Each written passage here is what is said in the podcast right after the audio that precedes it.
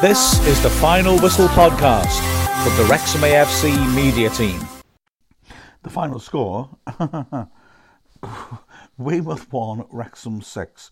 I did not think I'd be saying that at half time because at half time I was rather concerned. Wrexham in the first 25 odd minutes really were not clever.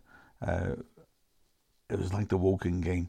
The pitch was a bit bobbly and unpleasant, and it was hard to move the ball around on. But still, Wrexham just had seemed to have no energy, no legs. It just wasn't happening for us at all, and we went behind thanks to some nice sort of build-up play.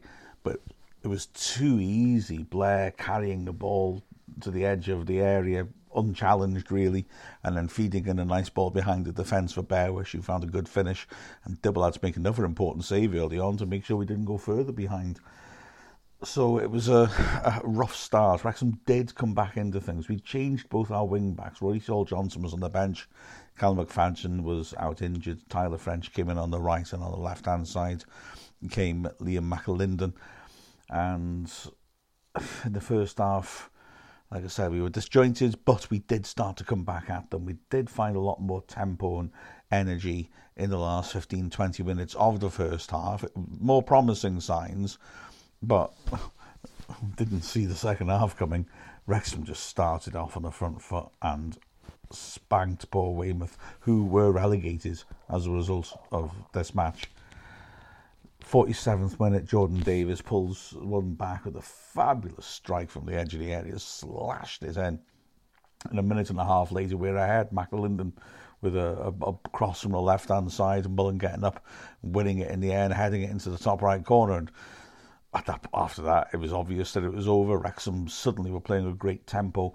Reece Hall Johnson had to come on in the last minutes of the first half because Aaron Hayden was injured and he looked terrific, bursting up and down the flank. Suddenly he had lots of space, McAlinden had lots of space, and they just stretched Weymouth and tore them to shreds.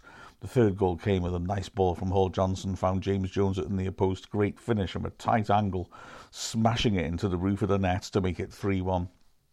Jordan Davies made it four, receiving the ball on the edge of the box, turning and toe poking into the left corner. And then Wrexham again scored two goals in one and a half minutes the, as we went into the final 10 minutes. Paul Mullen was seven minutes left, sliding in to knock in another McAlinden cross. And then Ollie Palmer doing well, picking up a pass from Jones and drilling it in from the edge of the area across to keeper.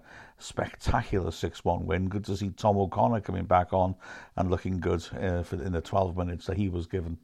And wow, well, at half time, uh, it looked like our hopes of catching Stockport were dead. But by full time, they were alive again. Quite something that.